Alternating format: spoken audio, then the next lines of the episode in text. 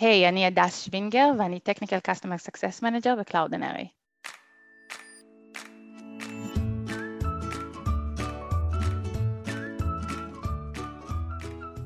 אני אביגיל לוין. ואני סימונה ולסקי. והיום אנחנו בפודקאסט מה בתפקיד, שהמטרה שלו היא להנגיש תפקידים בהייטק לכלל הציבור, ולדבר על חיי היומיום של העוסקים בהם. אז בוא נתחיל. היי הדס, איזה כיף שאת פה איתנו. את רוצה אולי uh, לספר לנו מה Cloudinary עושה? נתחיל בזה. אה, אז Cloudinary זה סטארט-אפ, חברת SaaS, שיש לו פתרון של ניהול מדיה קצה לקצה בענן. אז uh, בואי תספרי לנו על עצמך, uh, על הרקע שלך. אני מגיעה וחלק מהחברה החרדית, כחלק בחברה החרדית מהמוסדות לימוד של החברה החרדית לבנות, בעצם מערכת שנקראת בית יעקב, יש שם מסגרת ללימוד די מקצוע, וחלק מהמקצועות שהם מציעים שם זה באמת הנדסאי תוכנה. אני כן חשוב לציין שדברים קצת משתנים היום, אבל בתקופה, אני מדברת לפני יותר מעשור, אמ, לא היה כמעט אופציה לעשות תחת המסגרת הזאת תואר, אז בעצם מה שמקבלים, מקבלים אמ, תעודה של מה"ט, זה המכון הממשלתי להכשרה בטכנולוגיה ומדע, למדתי שם את הפיתוח, את התכנות, וזהו, ומשם ישר התחלתי לעבוד ועברתי למשרות פיתוח, עבדתי בתור מתכנתת. משם התקדמתי פשוט ברגע שהחלטתי שמיציתי את העבודה הראשונה, חיפשתי עבודה אחרת, ואני חושבת שמשהו שכן נורא חזק בעולם הזה של פיתוח תוכנה זה שהרבה מסתכלים על הניסיון שלך ועל הידע הקונקרטי שלך. כמובן שזה לא בכל החברות, אבל הרבה חברות לא, לא ממש מעסיק אותם מה היה התואר שלך או מה היה הממוצע שלך ברגע שיש לך ניסיון. אז ברגע שהתחלתי לעבוד היה לי ניסיון טוב, ברגע שרציתי להמשיך הלאה, אז uh, זה הלך לי די בקלות בתוך העולם הזה של משרדים בירושלים, עבודות של תכנות, ואז עשית shift, החלטת לעשות shift. תכניסי כן. אותנו אולי ללמה החלטת לעשות את ה shift הזה, ולמה למה שבעצם את עושה היום. כן, מה עבר עליי, כמו כן. שהמשפחה. שלי לפעמים שואלת אותי. הייתי מתכנתת הרבה שנים, כמעט קרוב לעשור, ובאיזשהו שלב קיבלתי הצעה לגמרי רנדומלית, שהיא מחוץ לעולם הזה בכלל של אה, הייטק ותכנות, יש איזו תוכנית מנהיגות באוניברסיטת יופן uh, בפילדלפיה, כחלק מהתוכנית הזאת הם לפעמים הביאו סטודנטים לארץ, ויצא לי מדי פעם להגיע לפאנלים של לדבר עם הסטודנטים. היה איזה שלב שהם רצו לעשות ריסטרקצ'ר כזה לתוכנית, הם הבינו שהם צריכים לעשות שינוי, הם הציעו לי לבוא לנהל את התוכנית שמה ולעשות לה את הריסטרקצ'ר הזה. make a long story short, בסופו של דבר עשיתי את זה, התפטרתי מהעבודה כמתכנתת ונסעתי שנה uh, לפילדלפיה לנהל את התוכנית. מה שקרה זה ש... היום יום שלי שם היה נורא נורא אחר מהיום יום של מתכנתת. עבדתי כל הזמן עם אנשים, עבדתי כל הזמן להבין את הצרכים של אנשים, להבין איך אני מספקת לאנשים value ממה שאני עושה, מהתוכנית. כשחזרתי לארץ אחרי כמעט שנה, אז האינסטינקט הטבעי הוא נורא כזה, טוב, אני אלך לח... למצוא עכשיו עבודה חדשה בתכנות, ומשהו באינסטינקט הזה פתאום היה לי קשה איתו. פתאום אמרתי, מה, אז יש סט skills שלם שהוא חלק ממי שאני ואני, ואני שמחה בו, התקשורת הזאת עם האנשים, העבודה הזאת עם האנשים, שאני לא אעשה את זה יותר, אז זה משהו שהבנתי שאני רוצה אותו וחסר לי. איזה טוויסט בעלילה, וחבל על הזמן, כאילו הגיע למקום אה, לגמרי לא צפוי, אז את מבינה שאת רוצה לעשות איזשהו shift לעבודה מול לקוחות, ואז איך את עושה את הבירור של מה זה הדבר הזה? Uh, זהו, אז אני חושבת שאפילו לא ידעתי לקרוא לזה עבודה מול לקוחות, בזמנו פשוט הבנתי שאני רוצה לעבוד עם אנשים ועם הצרכים שלהם, ובסופו של דבר כשהייתי באוניברסיטה, הלקוח שלי הוא לכאורה היה הסטודנטים או חלק אנשים מהתוכנית, אמ, אז באמת הייתי קצת עבודה, וגם עוד משהו שחשוב לזכור, כאילו לפעמים כשאני מדברת עם אנשים אז אומרים לי למה לא הסתכלת בפייסבוק? למה? אפילו לא ידעתי שיש את כל המידע הזה בפייסבוק, כל מיני דברים שלפעמים לאנשים נורא ברורים מאליו, אז צריך לזכור שאתם... אם בכלל יש לך פייסבוק, אני לא יודעת כמה זה גם נפוץ בחברה החרדית, או פייסבוק והרשתות החברתיות, אז זה גם לא נגיש לכולם. גם אתה לא יודע מה לחפש, כאילו זה, למה לא הסתכלת, אין לך מושג מה לחפש. וזה גם היה עולם שונה מהיום, אבל אוקיי. ולא היה את הפודקאסט. בדיוק, אז באמת כששמעתי על הפודקאסט והתחלתי להקשיב לו, אז ממש אמרתי, וואו, איזה כיף שזה קיים, כי זה באמת יושב באמת על איזה נקודת חסר שהיא נורא נורא אה, נצרכת. לקחתי את הזמן להבין והבנתי שאני רוצה להישאר בעולם הטכנולוגי, הטכנולוגי שאני אוהבת אותו, שאני רוצה לעבוד עם, עם, כן עם קוד עדיין, שאני לא רוצה לוותר על זה לגמרי, כי זה משהו שגם שנגיד שלא הייתי, שהייתי בפן, בפילדלפיה, עדיין הייתי כותבת, הייתי עושה שיעורים פרטיים בתכנות, ועדיין נשארתי קצת hands אז ידעתי שאני לא רוצה לגמרי לוותר על זה. אמ, אבל גם היה לי פתאום את הפאנל הזה שמאוד מאוד חזק, העבודה עם אנשים והתקשורת עם אנשים, שידעתי שעליו אני לא רוצה לוותר. ואז באמת מה שקרה זה ש...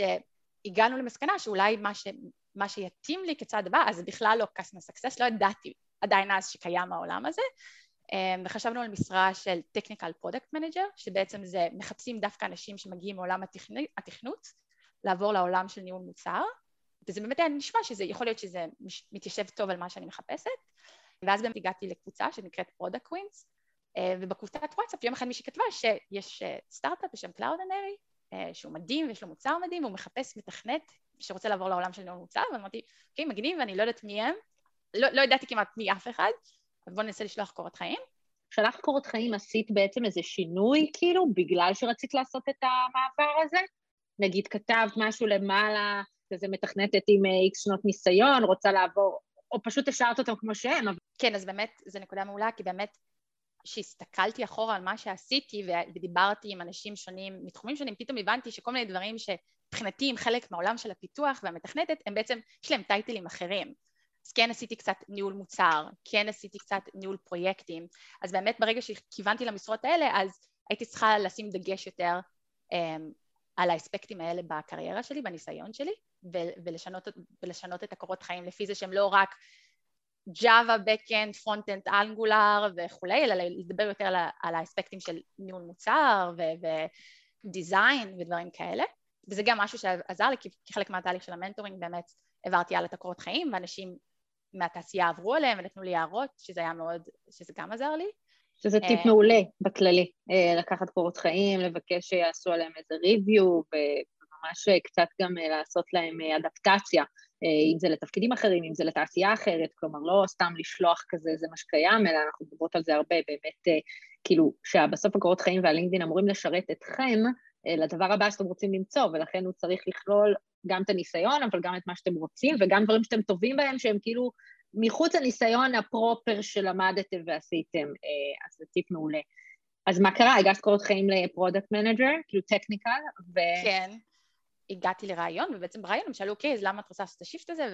ובעצם היה לי כזה כבר את הפיץ שלי של אני רוצה לעבוד, לעבוד עם לקוחות, אני נורא אוהבת אה, להבין את הצרכים ולספק value, ו- ואז בעצם אחרי הרעיון הראשון, ה-HR חזרה אליי ואמרה לי, את יודעת, מה שתיארת ברעיון שאת מחפשת, לא קוראים לזה technical product manager, קוראים לזה, אצלנו זה technical customer success manager. ואז בעצם זו הייתה הפעם הראשונה שבכלל נחשפתי לדבר הזה. רגע, אבל היא אמרה לך, תגישי מועמדות לתפקיד הזה, או זה כזה, את מתראיינת לתפקיד הלא נכון, לכי חפשי את עצמך במקום אחר, מה, מה, זה, מה היה השיח? היא השאירה את זה בתוך שיח פתוח? אמ, אז באמת מה שמדהים ב Cloudinary זה שבעצם הם מאוד רוצים לראות איפה אתה יכול להתאים ואיפה אתה נמצא, אז בעצם מבחינתה היא אמרה, אוקיי, אז יש לנו משרה כזאת, בואי, בואי, בואי תתראייני אליה. אמ, אז הם עשו פשוט את ה shift הזה. האמת זה די מדהים, זה גם בפרק קודם שדיברנו עם אה, רועי מ Riskified, אז הוא, גם ממש סיים תהליך לתפקיד אחד, ובסוף התהליך אמרו לו, תקשיב, אתה בן אדם, אתה מתראיין לתפקיד הלא נכון, בוא תתחיל את התהליך בתפקיד אחר.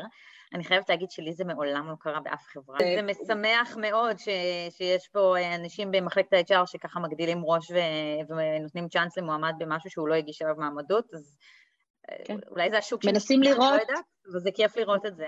מנסים לראות כאילו מי אתה ומה החוזקות שלך, ולא סתם אם אתה מתאים למשהו על הנייר, אלא יכול לפתוח את הראש ולראות אולי אתה מתאים לדברים אחרים, כי הם מבינים שיש כולם פוטנציאל של בן אדם חזק ומקצוען, וזה מה שחשוב.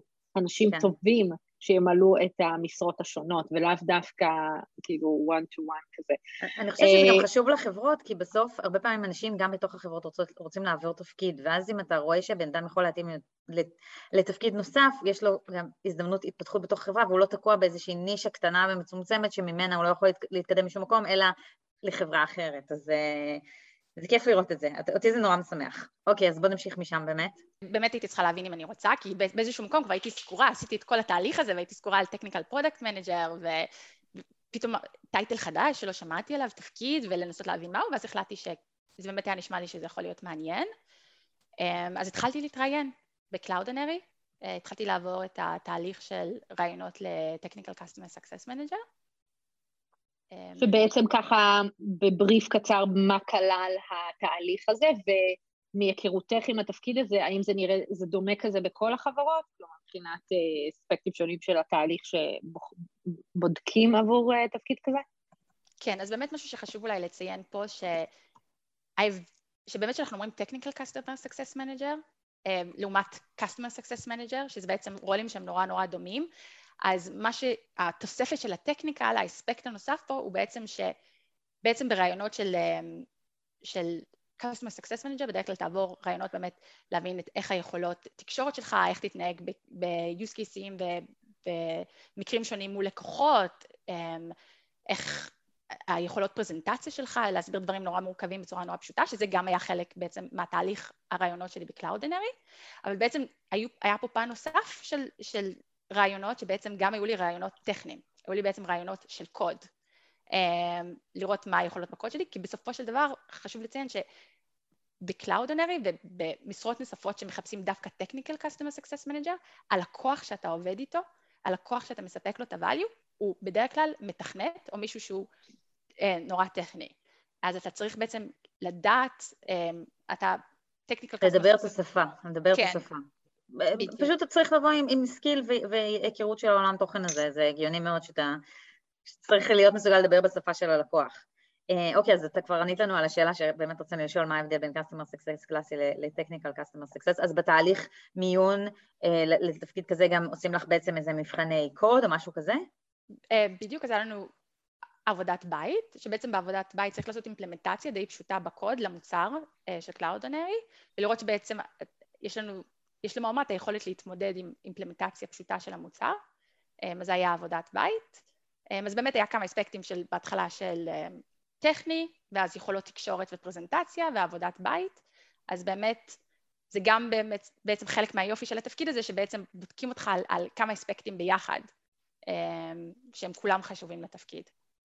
יש דברים אגב, למשל אה, פרזנטציה, אמ, זה משהו שנעזרת, כי זה, אני לא יודע, או התעסקת בזה קודם לכן, או פתאום, אה, נגיד עכשיו היית צריכה באמת לעשות פרזנטציה אחרי מטלת בית, שאנחנו מכירות את זה גם מהמון מטלות בית אחרות של אה, תפקידים, נעזרת באנשים כזה שיעזרו לך לבנות את, ה, את הפרזנטציה שלך, עשית איזה dry run, או אפילו לעיצוב של המצגת כזה, מה, איך ניהלת את זה? ספציפית פרזנטציה ומצגות זה, זה משהו שאני נורא אוהבת ועושה אותו המון שנים, והייתי תמיד עושה אותו בכל התפקידים, עם להציג אה, דברים שפיתחתי לשאר הצוות. אמ, אז זה משהו שהגיע לי יחסית די בקלות. אה, גם בדיוק היה איזה מוצר שפיתחתי בזמן שהייתי בפילדלפיה, אז היה לי גם נורא קל, היה לי מה להציג. אמ, אבל בכל מקרה, גם עם, עם האהבה שלי לפרזנטציה והכל, זה דרש ממני לשבת על זה, לעשות dry run, להציג את זה לאנשים, בעצם חלק מהתפקיד של technical customer success manager זה לקחת מושגים יותר טכניים ומורכבים ולהצליח להסביר אותם בצורה נורא פשוטה, אז דווקא גם היה חשוב לי לעשות את ה-dry run מול אחי, מול אה, אנשים מהמשפחה שהם non-technical בכלל, ובאמת לראות שזה ברור ואני מצליחה להעביר את המסר, אז בכל מקרה אני ממש ממליצה לכל מי שיש לו חלק מהרעיון שלו, של פרזנטציה, תציגו, תציגו לפני, ת, אפילו יותר מזה, תציגו מול אנשים, תקליטו את עצמכם בזום, תסתכלו על עצמכם, זה נורא עוזר להבין מה אתם עושים נכון, מה אתם עושים לא נכון, זה קצת מביך לפעמים, אבל זה חשוב. אמ, אז כן, זה בהחלט משהו שעשיתי לפני את ההכנה הזאת. אני רוצה שנייה להתייחס להיבט הטכני שדיברת עליו, אז אמרת צריך איזושהי הבנה טכנית.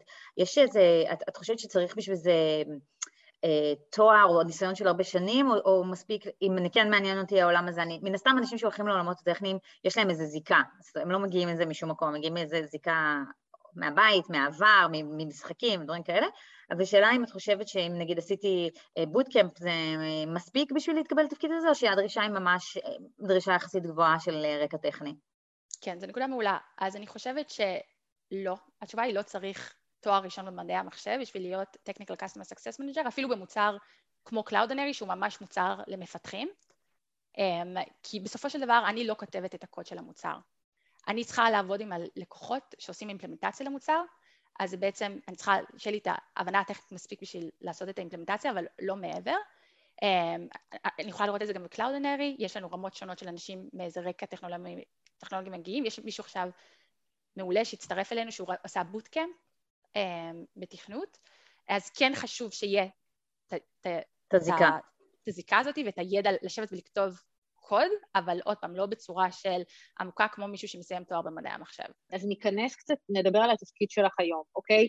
בואי תכניסי אותנו על באמת מי הלקוח שלך, איך מתנהל הממשק, מה תחומי האחריות שלך. אמ, מעולה. אז בעצם הלקוחות שאני עובדת איתם, בעצם הלקוחות של החברה שלנו, אז בוא נחשוב אם אני לוקחת נגיד לקוח כמו אדידס, למשל, אז הלקוח שלי הוא הצוות באדידס שמפתח את, המוצא, את, ה, את האתר ואת האפליקציה, אז בעצם זה כל מי שקשור לתחום הזה, אז זה המפתחים שבסופו של דבר הם עושים את האימפלמנטציה, זה המנהלי מוצר שצריכים להחליט איזה פיצ'רים סביב ניהול תמונות אה, איזה מדיה יהיה באתר, אם פתאום מוסיפים שם בול וידאו או דברים נוספים. אה, אז בעצם זה יכול להיות ה-CTO, להחליט באיזה טכנולוגיות ואיזה דברים, אבל בעצם כל הצוות הזה שאחראי סביב הפיתוח אה, של האתר. אז זה הלקוח שלי. אה, ובעצם... כאילו זה, זה הרבה לקוחות, זאת אומרת, דיברת פה על כמה, כמה ממשקים שונים, אוקיי. בדיוק. יש פרסונות שונות, שזה גם חלק מה, מהכיף והאתגר בתפקיד הזה. ובעצם איך שזה עובד ב Cloudinary, שזה כן קצת שונה בין, בין חברות, שבעצם ה-Technical Customer Success Manager נכנס לתמונה רק ברגע שלקוח עבר בעצם תהליך של sales, אמ, והוא חתם על חוזה, ואז באותו רגע הוא מקבל את ה-Technical Customer Success Manager, שבעצם הרעיון זה שיש לו Trusted Advisor מתוך, מתוך החברה, זה מישהו שהוא בעצם ה-one stop shop לכל הצרכים שלו בתוך ה-Cloudinary ואז בעצם אנחנו מתחילים איתו ממש תהליך onboarding ו kick-off לעשות implementation ובעצם להבין מה, מה הדרך הכי נכונה לעשות אימפלמנטציה למוצר שלנו אצלו, אה, ובעצם מאותו שלב הלאה אנחנו מלווים אותו, וזה גם משהו שזה, כך זה בכלל עונאים, אני יודעת שיש חברות שיש CSM שהוא ספציפי רק לתקופה של האנבורדינג והאימפלמנטציה, ואז לאנגוינג, אה, אחרי שהלקוח הוא כבר לייב עם המוצר, יהיה CSM אחר, אבל אצלנו בקלאודון הזה בעצם אנחנו מהתחילה של האנבורדינג ואז הלאה, ובעצם מה שקורה הלאה זה בעצם אנחנו פרואקטיבית עובדים עם הלקוח ל- לראות מה, איזה אימפלמנטציה הם עשו עד כה, מה הם יכולים לשפר, איזה עוד פיצ'רים שהם חלק מהפלטפורמה שלנו הם יכולים להשתמש בהם שיכולים לעזור להם בתהליכים נוספים.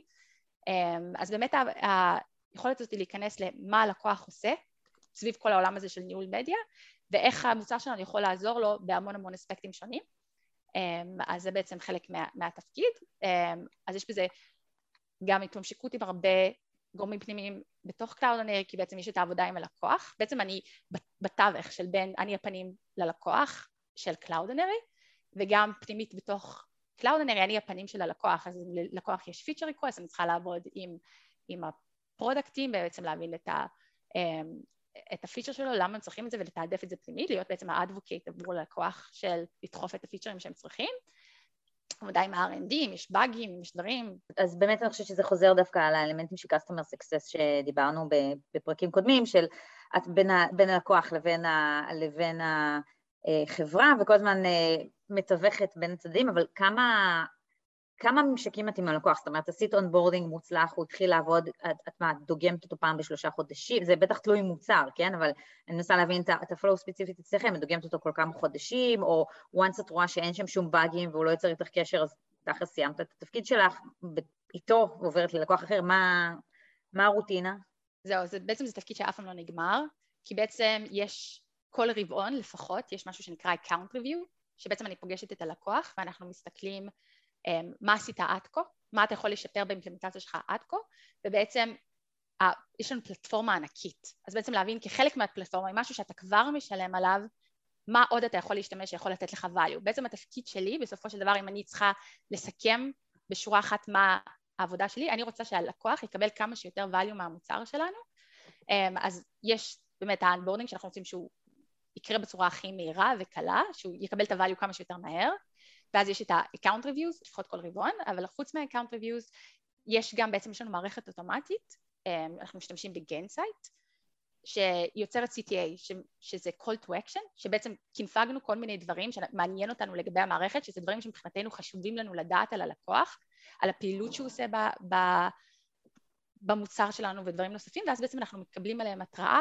מהמערכת אוטומטית, ואז בעצם כל יום אני פותחת את המערכת ואני רואה בעצם מה קרה עם, ה, עם הלקוחות שלי, ואם יש משהו שבאמת, אה, אם, אם הם עושים משהו נכון. מצריך שיחה, כן. כן, בדיוק.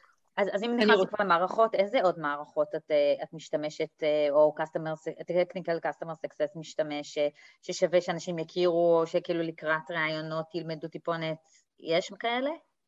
כן, אז באמת זה גם, עוד פעם, זה נורא משתנה בין חברות.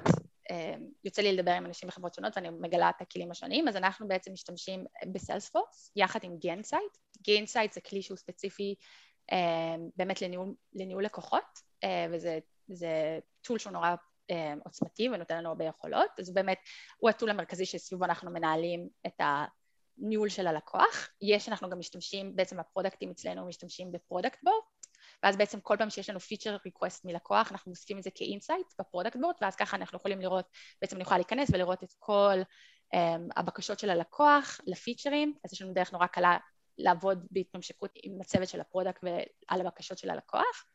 Um, אנחנו משתמשים ב Zendesk שזה יותר ל support, בעצם ל support tickets, um, אבל גם בעצם כ-CSM אני מקבלת נוטיפיקציה לאימייל על כל support ticket שהלקוח פתח, כי בעצם חשוב לי לעקוב. שאת לא עושה את ה support, יש אנשים שעושים לא. support, אה, אוקיי, סבבה, זה גם משהו שהיה לפני שניגע בממשק, יש לי שאלה שנייה על המערכות ובכלל. בעצם שהגעת, עברת איזה training פנימי, חיצוני, כאילו קיבלת, אה, בואי תעשי את הקורס הזה או משהו, כשאת מתחילה ככה להיות ה-customer success, וגם ספציפית לכל המערכות שדיברת עליהן כרגע. למדת, למדת כזה on the go, היה לכם איזה לימוד פנימי, כאילו איך, איך בעצם you know how to use all this, מה שנקרא. כן, זו נקודה מעולה. אז בעצם אני יכולה להגיד שזה היה לי משהו שנורא מפתיע, כי אני הגעתי מעולם של התכנות, שכזה אתה עובר עבודה וזורקים אותך ביום הראשון לתקן באגים, או... ופתאום אה, בעצם ב Cloudinary, שאתה נכנס לתפקיד הזה של Technical Customer Success Manager, יש לך תהליך onboarding שהוא יותר מחודשיים. בעצם יותר מחודשיים אתה לא עושה כלום מבחינת עבודה עם לקוחות, אתה רק לומד. אז יש ממש תהליך שבנו אותו והשקיעו בו המון מחשבה, שהוא באמת סביב גם, בעצם בסופו של דבר אני אמורה להיות ה-trusted advisor של הלקוח על המוצר שלנו, אז אני צריכה לדעת שלפני שאני באה ופוגשת לקוחות, שאני מכירה את כל החלקים של הלקוח, אה, של המוצר שלנו, inside, inside out, להבין את התהליכים של איך אנחנו עובדים עם, עם הלקוחות, הכלים שאנחנו עובדים איתם, אז בעצם התהליך הזה של ה onboarding של החודשיים פלוס, אמ, הוא בעצם זה שנתן לי את כל המידע שהייתי צריכה. אמ, אני זוכרת שכאילו הייתי נורא מופתעת ואני זוכרת שאמרתי להם, טוב, אז אני, אני, אני אעשה את ה onboarding ותוך כדי זה תנו לי עבודה, אני אעבוד תוך כדי, ויש פה ממש דגש שאתה לוקח את הזמן הזה, כל הזמן אומרים לי, enjoy the ride, כאילו תהני מזה, תלמדי, תספגי, ורק אז בעצם... איזה כיף, אני בחיים לא היה לי onboarding באף חברה שעבדתי בה, וזה משהו שתמיד אני אומרת, אוף, בא לי שקצת אה, יגידו לי מה קורה פה. אני מגלה, אני מרגישה כאילו אני עוד ב onboarding כשאני בחברה כבר שנתיים וחצי, כן? כן, זה בדיוק זה, וזה באמת משהו שאני לא יודעת איך זה בחברות אחרות, אבל פעם ראשונה ב Cloudinary נחשפתי לזה, וזה היה מדהים, ונצרך מאוד. הדס, תוכלי לספר לנו על מה את נמדדת? כן, אז בעצם התפקיד שלנו בסופו של דבר לספק כמה שיותר value ללקוח, אבל בסופו של דבר שאם אנחנו צריכים לתרגם את זה ל... לאיך אנחנו מודדים את זה, אז דבר ראשון זה באמת retention, למנוע churn, שבעצם לקוח לא עוזב את החברה, כי בדרך כלל אם לקוח עוזב את החברה זה אומר שהיה פה משהו שלא התאים לו, אז באמת לנסות להבין מה לא קרה, ובעצם זה חלק מהתפקיד של ה-customer success, באמת לדאוג שאנחנו אמ, מצליחים להביא value uh, ללקוח, אז זה דבר ראשון באמת retention ולמנוע churn. אמ, דבר נוסף זה באמת כל העניין הזה של אה, feature adoption. אמ, בעצם כחלק מזה שאני מספקת יותר value, כמה שהוא משתמש יותר בחלקים מה, מהמוצר שלנו, אז ממילא הוא מקבל גם יותר value. אז באמת אני מסתכלת, אם אני צריכה להסתכל על זה, יש עוד כל מיני דברים, אבל מבחינתי המיין thing זה באמת של הלקוח נשאר איתנו הלאה, כי הוא מקבל מספיק מהמוצר, אמ, וגם שהוא ממשיך את ה... ובעצם עושה עוד adoption לעוד פיצ'רים אה, מהמוצר שלנו. וזה ממש מספרי? אמ, אנחנו מסתכלים בסופו של דבר על אחוזים, אנחנו נגיד נסתכל בסוף כל אה, תקופה בעצם מה היה ה-churn rate, שאני יכולה להגיד שקלאוד עונה הוא נורא נמוך, אז אני, אני לא יכולה להגיד שזה רק בזכות ה-customer success manager, גם יש לנו מוצר מדהים. אמ, אז כן, אפשר ממש להסתכל בסופו של דבר על אה, מספרים ואחוזים של שתי הנושאים האלה. אבל את מקבלת כאילו יעדים בתחילת רבעון או בתחילת אה, שנה, שזה לא צריך לרדת מ-X מ-X churn, אה, אחוז churn, כאילו יש לך ממש את המספרים האלה, ואם את עומדת בזה את מקבלת איזשהו בונוס, זאת אומרת, מה, איך, איך, ה, איך ה compensation על הדבר הזה, או לא compensation, כאילו היית טובה או לא היית טובה, זה גם משהו, גם בלי קשר ל compensation. כן, אז האמת שהסתכלות ב Cloudinary היא פחות אה, per בן אדם, היית טוב, לא היית טוב, עמדת בזה, זה יותר אנחנו מסתכלים על זה הוליסטי, יותר כקבוצה, בסופו של דבר אנחנו רוצים להצליח כקבוצה, אף אחד לא מסתכל אם ספציפית הלקוחות של... אה, מישהו ספציפי עזבו יותר או של מישהו אחד עזבו פחות, אה, אנחנו רוצים באמת כקבוצה להצליח בזה, אז בעצם יש לנו אחוזים של, שאנחנו מגדירים אותם שהוא לכל הקבוצה, ואז אנחנו גם מסתכלים בסופו של דבר האם עמדנו באחוזים האלה כקבוצה, ובאמת הבונוסים, יש גם איזה אלמנט בתוך הבונוס שנכנס בתוך זה. אמ, אבל עוד פעם, זה לא פר אמפלואי, אלא זה פר הטים. ככה כל מיני פרקים שהיו לנו בעצם, אנחנו אה, יודעת שיש כל מיני צוותים שעובדים עם הלקוח ככה בחברה, ומעניין אותי לדעת איך בעצם את שומרת סוג של הגבולות גזרה שלך, כאילו, כדי לא, בעצם שיהיה משהו אחיד מול הלקוח עצמו ולא יהיה איזה בלאגן. כן. מצד אחד, ומצד שני שגם לא תדרכי על רגליים של אנשים אחרים, שזה כן. גם קצת מעצבן. אם ה product מדבר איתם וה customer success מדבר איתם. כן, זו נקודה מאוד חשובה, ואני חושבת שזו באמת נקודה שגם um, אני הייתי צריכה באמת ללמוד אותה ולהבין אותה. Um, בעצם ה-Customer Success Manager הוא, ה, הוא הבן אדם מול הלקוח. בסופו של דבר הוא יביא אנשים נוספים שיעזרו לו בעבודה מול הלקוח שצריך, אבל בעצם הוא הדמות המרכזית um, בעבודה מול הלקוח. אז באמת יש אם אנחנו חוזרים אחורה לפריסה, אז יש את הצוות של ה sales שעובד איתו, ויהיה גם sales engineer שהוא מישהו יותר טכני שיראה לו את המוצר בעולמות תוכן שלו. מהרגע שהוא חתם, אז נכנסים קבוצות נוספות. עוד פעם, זה קצת שונה בין החברות, אז אצלנו ב-Cloudinary יש את העבודה מול הלקוח, יש את ה-Customer Success Manager, אמ, שזה ה-one stop shop, שבאמת הרבה פעמים יכולים לפנות אליי עם שאלות שלא תמיד יהיו לי את התשובות אליהן, אבל אני יודעת ממי בתוך הארגון ללכת ולהביא את התשובות האלה. יש solution engineer, solution architects, שבעצם לא כל הלקוחות מקבלים איתם, זה או לקוחות יותר גדולים, או לקוחות שספציפית שילמו על זה, שהם צריכים אימפלמנטציה שהיא יותר מורכבת, למשל אם יש ה-solution architects לפעמים הם יפתחו חלקים במוצר שהם ספציפית ללקוח. אם יש איזה משהו, איזה פיצ'ר שחסר נגיד והוא לא חלק מהמוצר ולא מתכננים לפתח אותו בזמן הקרוב, אז יכול להיות שה-solution architect יפתח אותו ספציפית לאותו לקוח. אמ, אז בדרך כלל הם נורא נורא אקספרט בתחומים נוספים, אז אנחנו עובדים פה עם טים מדהים של סולושנס ב-Cloud.net, שהם גם מגיעים איתי לפגישות עם לקוחות. יש לנו את הספורטים, שבעצם הספורטים הם, הם, הם לא פרואקטיבית ניגשים ללקוח, אלא בעצם הם, יש לנו, הרעיון שלהם שהם 24/7 זמינים, אז בעצם אם ללקוח יש לו שאלה טכנית, משהו לא עובד, הוא פשוט יכול לפנות אליהם, בסופו של דבר אני בתור Customer Success Manager, יש לי את האופיס hours שלי, אני לא זמינה 24 שעות, אמ, אז בעצם תמיד יש את הספורט שזמינים אליהם ולענות לתשובות ולשאלות שלהם, גם ספורט הם לא בדרך כלל פר לקוח, אלא הם פשוט טים שעונים לכל הלקוחות, כן יש לנו חלק אה, תוכניות יותר גבוהות של ספורט שגם אתה תקבל דדיקלית ספורט, אבל זה במקרים יותר ספציפיים, בגדול הספורטים הם עונים לכל הלקוחות. יש את ה-account manager, שזה מישהו נוסף שבעצם עובד מול הלקוח, ש-account manager הוא מנהל מבחינה קומרסיאלית. משהו שחשוב להשאיר בעולם הזה של customer success, אם אני רוצה להיות trusted advisor של הלקוח, הוא צריך להרגיש שאני באמת רוצה לספק לו value ולא רק להוסיף יותר ARR, אה, יותר כסף לקלאודנרי. אז באמת ה-account אה, manager הוא זה שמנהל כל דבר סביב הרינואל, סביב אם צריך לעשות upgrade לפלן, בסופו של דבר אני גם אהיה בשיחות האלה, אבל אני לא זאתי שינהל את השיחות הקומרציאליות. אז כאילו ה-account manager הוא יותר הסיילזי ואת יותר הספורטי. בדיוק. כן, הרבה פעמים אני... חלוקה מעניינת. כן, אני לפעמים ייעץ ללקוח לעשות דברים שאני אומרת לו את זה בצורה הכי אפרונט, אני ממליצה לך לעשות את זה, אתה תשלם פחות לקלאודנרי. אני רוצה שתשתמש בזה בצורה הכי נכונה. לטובת הלקוח, כן. כן, תמיד. למרות שב-Cloudinary גם ה-sales הם לטובת הלקוח, זה פחות ה-sales של בואו ננסה, אבל עדיין אני ממש שמה לדאוג שרק להסתכל על ה-value בלי ה... אמ, אלמנט הרווח מהדבר הזה. כן, ורק כדי ליישר שנייה קו, בעצם איך זה הכל מתנהל במערכת, שאת רואה, הוא דיבר עם הלקוח שלי, היה לו ticket support, הוא פיתח משהו כאילו בסוף, כדי לראות הוליסטית, אתם מנהלים את זה בטח באיזה מערכת. ב-Salesforce, היא אמרה. ב-Salesforce, כאילו. כן, ב-Salesforce ב-Gainsight, ובעצם... אוקיי.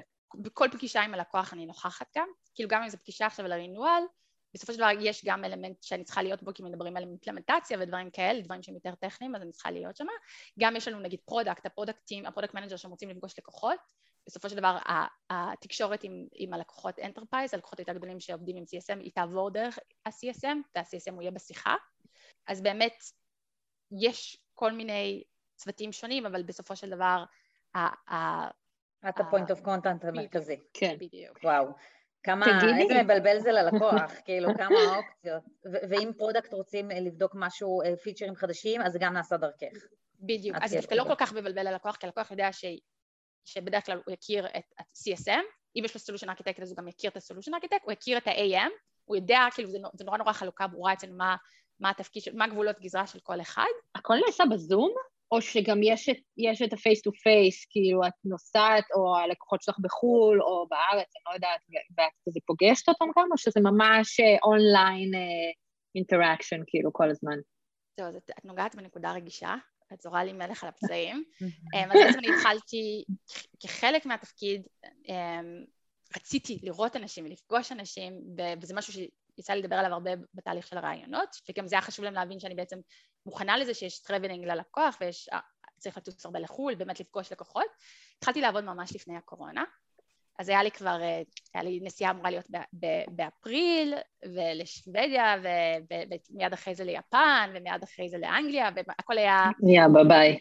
זהו, ומעולם עוד לא טסתי ללקוח. כן, אני שמחה שלפחות הלקוחות הישראלים, יצא לי לפגוש לקוחות ישראלים שלנו שיושבים פה. אה, גם הרבה פחות ממה שהייתי רוצה, כי גם היו סגרים ועבדנו מהבית וכולי, אבל כן, ככה סיפרו לי, שחלק גדול מהתפקיד הזה זה באמת לנסוע ולפגוש לקוחות face to face, וזה גם באמת, אני מבינה שזה זה איזה, עוד איזה נופך במערכת יחסים הזה שהוא נורא חשוב, זה אחרת מישהו שאתה מדבר איתו כל הזמן מול הזום, מאשר שהיית אצלו במשרד, פגשת אותו פנים מול פנים, יצאת איתו אחרי זה לארוחת ערב, וזה משהו שאני מאוד מחכה שיחזור כבר.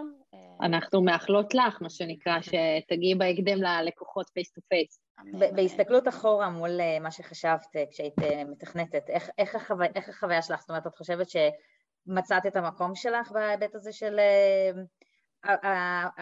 החלוקה בין, בין טכני לעבודה מול לקוחות, או שיש עוד לאן לשאוף, או שאת מתגעגעת לעולם הקודם? זו שאלה מעולה, כי זה משהו שאני מרגישה גם שאני רואה עכשיו, נראה לי קצת הזכרתי את זה, שזה משהו שנורא הרבה, שקורה עם חברות שלי, בעצם אנחנו בתחום הזה של תכנות הרבה, הרבה שנים, ואנשים מתחילים לחשוב כאילו, אוקיי, מה הלאה? אמ, ובאמת מחפשים את המקום הזה שאתה עובד עם עוד חלקים שהם לא רק פיתוח, אז כן, אני מאמינה, אחת החברות הכי טובות שלי עכשיו עברה מפיתוח ל... היא גם מ-Technical Customer Success Manager בחברה אחרת. אמ, אז כן, אני יכולה להגיד שזה תחום שבאמת משלם כמה דברים ביחד, ואתה נוגע בהמון המון דברים, ואתה מתממשק עם המון דברים, אז כן, אני יכולה להגיד שזה בהחלט... אמ, ענה על הציפיות שלך. כן, כן. ואני רואה את זה כפאט הלאה. מה, מה לאן היית רוצה באמת, כאילו להמשיך הלאה אם אנחנו כבר מדברות על זה?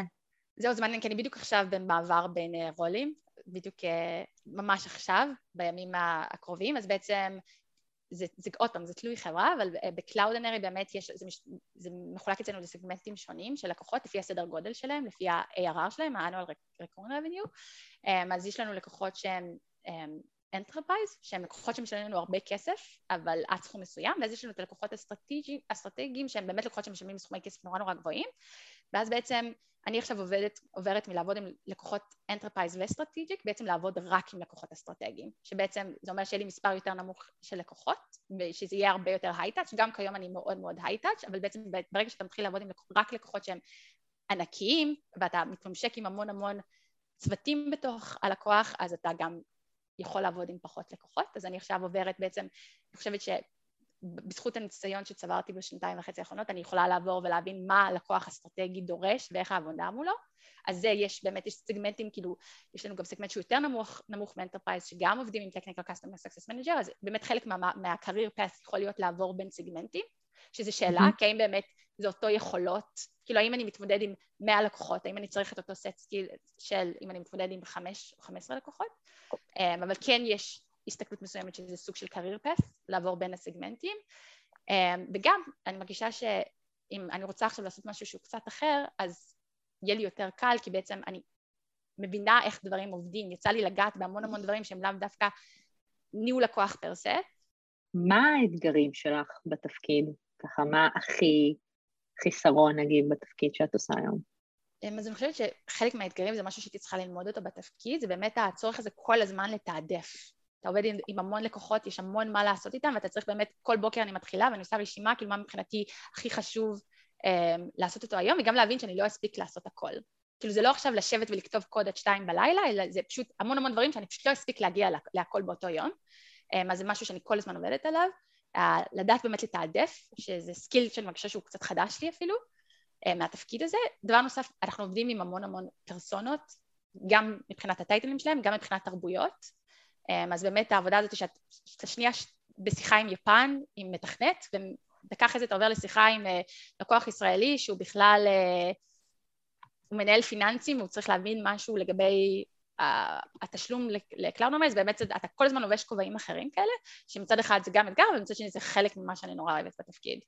עשית אה, מעבר מבעצם תכנות ל-customer success. אה, גם מעניין אותי מבחינתך אם היה פה איזשהו downgrade בשכר, כי בדרך כלל התפקידים היותר טכניים השכר יותר גבוה, וגם מה, מה בעצם השכר, פחות או יותר רמות שכר לתפקיד כזה שהוא תפקיד כניסה.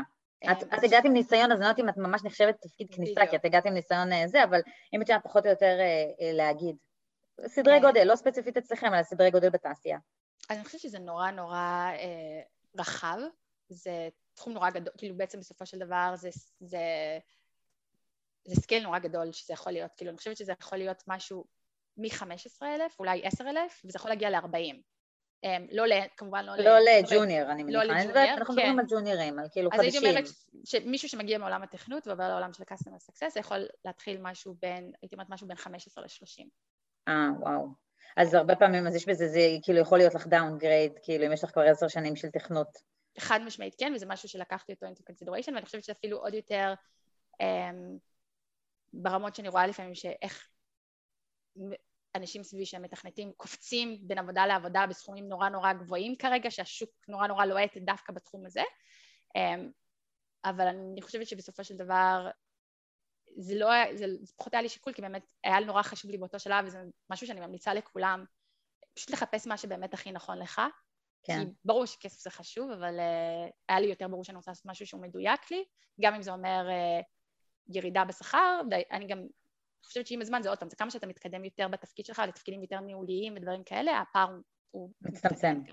כן, אבל את אומרת פה משהו חשוב, כי הרבה פעמים אנשים נגיד עושים את המעבר להייטק, או את המעבר מתפקיד לתפקיד, כשהם רוצים להעלות את השכר שלהם, ולפעמים זה לא הכל רק שכר, זה גם, אה, גם לייפסטייל וגם בנפיץ אה, אחרים שאת אה, באמת אוהבת את מה שאת עושה, וגם את מתפתחת ומפתחת עוד שריר אצלך באופי, אז זה חשוב להגיד, אבל אם שנייה אני מסכמת, זאת אומרת, אם אתה עובר מתכנות ל, ל, ל, לתפקיד כזה, יכול להיות בין 15 ל-30, שאני מניחה ש-15 יכול להיות גם תפקיד כאילו ג'וניור שלא מגיע מרקע תכנותי, אבל כן עושה כן. איזושהי הסבה אחרי בוטקאמפ או משהו כזה. אה, מעבר לדברים שדיברת עליהם ככה אה, מבחינת קצת מיומנויות ותכונות אופי, מה את עוד חושבת אה, שחשוב לבן אדם שרוצה לעשות תפקיד כזה? אז כן, דבר ראשון, אנגלית ברמה גבוהה זה, זה תנאי סף. צריך להיות בן אדם שאוהב אנשים, בן אדם שאוהב לעבוד עם אנשים, יכולות בין אישיות, ועוד פעם, אני גם יכולות הטכניות. כן, אז, אז זה ממש שילוב של בן אדם של אנשים כן. ובן אדם טכני, אז... מולטי. שילוב נדיר, ממש, כן. שילוב כן. נדיר. כמישהי שמגיעה מהחברה החרדית ועובדת היום בחברה, בחברה שהיא, שהיא חברה מן הסתם לא חרדית, איזה המלצות יש לך לחברות אה, בנוגע לאיך אפשר לשלב יותר אה, נשים חרדיות אה, בחברות? מה, מה צריכים לחשוב עליו, לתת אה, תשומת לב אה, ייחודי? אמ, כן, זו נקודה מעולה. אמ, אני חושבת שבאמת חשוב לדבר עם מישהי, שיהיה באמת דבר ראשון את האינטראקציה הזאת עם נשים בחברה החרדית, כי באמת כל מיני צרכים, אמ, לפעמים למישהי אה, חרדית הם נורא ברורים מאליו, ולצד השני זה לא, לא יהיה ברור בכלל מאליו. אז להכיר נורא... את הצרכים, קודם כן, כל. כן, אני חושבת שחשוב נורא נורא להכיר את הצרכים. ואני חושבת שבאמת, פשוט משהו שנורא חשוב זה פשוט באמת לכבד. אני חושבת שבתוך קלאודנה אני, אני אולי, נראה לי החרדית הראשונה פה, אמ, אז אבל בסופו של דבר כל דבר שאני אגיד וכל דבר שאני אסביר, יש המון המון אה, אה, כבוד לצרכים שלי, אף אחד, אם, אם משהו שאני מרגישה איתו לא בנוח, אף אחד לא יבקש ממני לעשות, ובאמת המון המון סביב אה, לכבד את הצרכים שלי, גם אם לפעמים הם לא מכירים והם לא יודעים, אז אני חושבת שבאמת דבר ראשון זה פשוט לנסות להכיר ולהבין ולדבר. אה, אבל עשו בשבילך איזה התאמות מיוחדות? או שלא בכלל? אז אני, זה, עוד פעם, זה, זה, עוד פעם, כשאנחנו אומרים חברה חרדית... כן, זה... ברור, כל אחד מגיע עם, ה, עם הדרישות שלו, אבל, אבל באמת אני שואלת ספציפית עלייך, היית צריכה איזה התאמות מיוחדות או, או ממש לא? לא, אני לא, לא כאילו לא, לא הרגשתי שהיה איזה משהו שהייתי צריכה שיתאימו לי אה, מיוחד. כן, אני רוצה להגיד שיש נגיד נשים בחברה החרדית שירצו לעבוד בצוות רק של נשים, כן. ירצו לעבוד בצוות עם גברים, אז זה משהו שחברות צריכות לקחת את זה אה, into consideration לפני זה. אני חושבת שיש עוד אלמנט נוסף, שמשהו שחברות נורא נורא חזק להם זה הקול שלו. כאילו התרבות של החברה והמסיבות והדברים שזה חלק, וצריך להבין... זה לא תמיד מתאים לכולם. כן, וצריך להבין שנשים חרדיות יכולות לתת המון value ולהיות עובדות הכי מדהימות בעולם, והם עדיין לא רצו להיות חלק מזה, הם לא רצו לבוא למסיבות של החברה, וצריך, ובעצם אני חושבת, זו החלטה של החברה להבין אם הם, אם הם בסדר עם זה והם מכבדים את זה. אה, כן, כי- בסדר, גם לא בכל חברה, זה מה שאנחנו כן. רואים בוובוס, אבל לא בכל חברה יש כל היום אה, מסיבות כן. ו- ועניינים, וגם יש אנשים שהם לא חרדים שזה לא מתאים להם, אם זה. הורים, אנשים שפשוט לא אוהבים מסיבות. אני חושבת שמה שאמרת, דס, הוא גם מאוד, כבר אה, נכנס למקום של כבר מגיעים חרדים לתוך החברה, אבל אני חושבת שיש פה סטפ לפני, כאילו בסוף באמת החברות צריכות לנסות ול... להנגיש, לעשות-. להנגיש, כאילו, כמו שאמרת, כן. למשל על אה, המרכז הזה, שאת נחשפת, החברות צריכות להיות שם. לא כן. כבר כשמגיעים אליהן, אלא הן צריכות לחכות שם, כלומר, וזה איזה, זה איזה gap שיש לנו היום. אה, שמרגיש לי שהחברות לא מספיק נמצאות איפה שהחרדים נמצאים, כן? כן. אה, כמו שאמרת, כאילו, לא מספיק שאתם בפייסבוק ובלינקדאין, כי הם לא נמצאים שם, אז כאילו, תנגישו כן. את עצמכם בשלטי חוצות על ה... את יודעת, שפולים שם כן. ברחובות, סתם אני... אז כן, יש, נגיד את קמא-טק, שזה, שזה בתוך החברה החרדית, שהם באמת עושים עבודה עם, חברות, באמת לנסות להנגיש את המשרות האלה לציבור החרדי, ובאמת לנסות להגיע. לאנשים. כן, רואים מגמה של שינוי, באמת כן. רואים מגמה שחברות יש להן יותר מודעות לנושא הזה. אנחנו הגענו לשלב השאלה המהירה, אה, אוקיי. אז אני שואלת שאלה ותעני קצר, קצר וקולע. אוקיי. אה, תפקיד הוא יותר אנליטי או יותר הומני? שאלה קשה, בתפקיד הזה. שילוב, אני, אני מרגישה שאני מרמה, אבל זה באמת שילוב. זה לחץ מתמיד או work-life balance? אז עוד פעם, זה תלוי, יש, יש המון עבודה, כי אתה מנהל לקוחות, אבל אני יכולה להגיד שספציפית בקלאודון הם ממש מקדשים פה את העניין של Work-Life Balance, אז אנחנו עדיין תמיד דואגים שעם הלחץ אנחנו לומדים לתעדף, כדי שבאמת נוכל לשמור על ה-Work-Life Balance הזה. הוא צוותי או סוליסטי? הוא סוליסטי, בסופו של דבר כל אחד עובד עם, ה, עם הלקוחות שלו, אנחנו עדיין חלק מצוות ואנחנו שומרים את זה להיפגש ולדבר על דברים, אבל בסופו של דבר זה כל אחד והסט לקוחות שלו. יש איזשהו ספר או פודקאסט או מאמרים שאת קוראת בעולם תוכן שעוזרים לך אה, להיות, אה, לעשות את התפקיד שלך יותר טוב, להכיר את התפקיד שנכנסת אליו? אה, כן, אז יש, יש קהילה, אה, אני עוקבת אחריה בלינקדאין, אה, שנקראת Gain Grow Retain, זה בעצם, זה פשוט קמיוניטי כזאת ל-customer success, יש בה המון המון מידע מעניין, יש להם גם וובינארים ומפגשים ודברים, אה, אז אני ממליצה על זה, יש גם את הקהילה המקומית בפייסבוק של אה, customer success אה, ישראל, שזה גם קבוצה מעולה, אז באמת כאילו, אני אוהבת שיש לי גם את הקהילה הגלובל של Grow Retain, ויש לי גם את הקהילה המקומית, אז אני חושבת שזה שתי מקומות מעולים להתחיל בהם. מהמם. מהמם. תודה רבה על הזמן שלך. פעם ראשונה שהמליצו לנו על אה, קבוצה בלינקדאין. בלינקדאין, כן. אנחנו לא כן. מכירות כל כך קהילות שם, אבל אה, הנה, עשית לנו איזה שינוי מרענן. הדס, תודה רבה על הזמן שלך ועל ההסברים המאוד מפורטים על התפקיד. נשמע שאת עושה תפקיד שסופר מתאים לך. אני מזמינה את המאזינים שלנו לעקוב אחרינו אה, גם בקבוצת פייסבוק שלנו בעברית, מה בתפקיד, לדרג אותנו בספוטיפיי ובאפל מיוזיק, ולהמליץ לחברים. נתראה בפרק הבא. תודה, הדס. תודה לכן.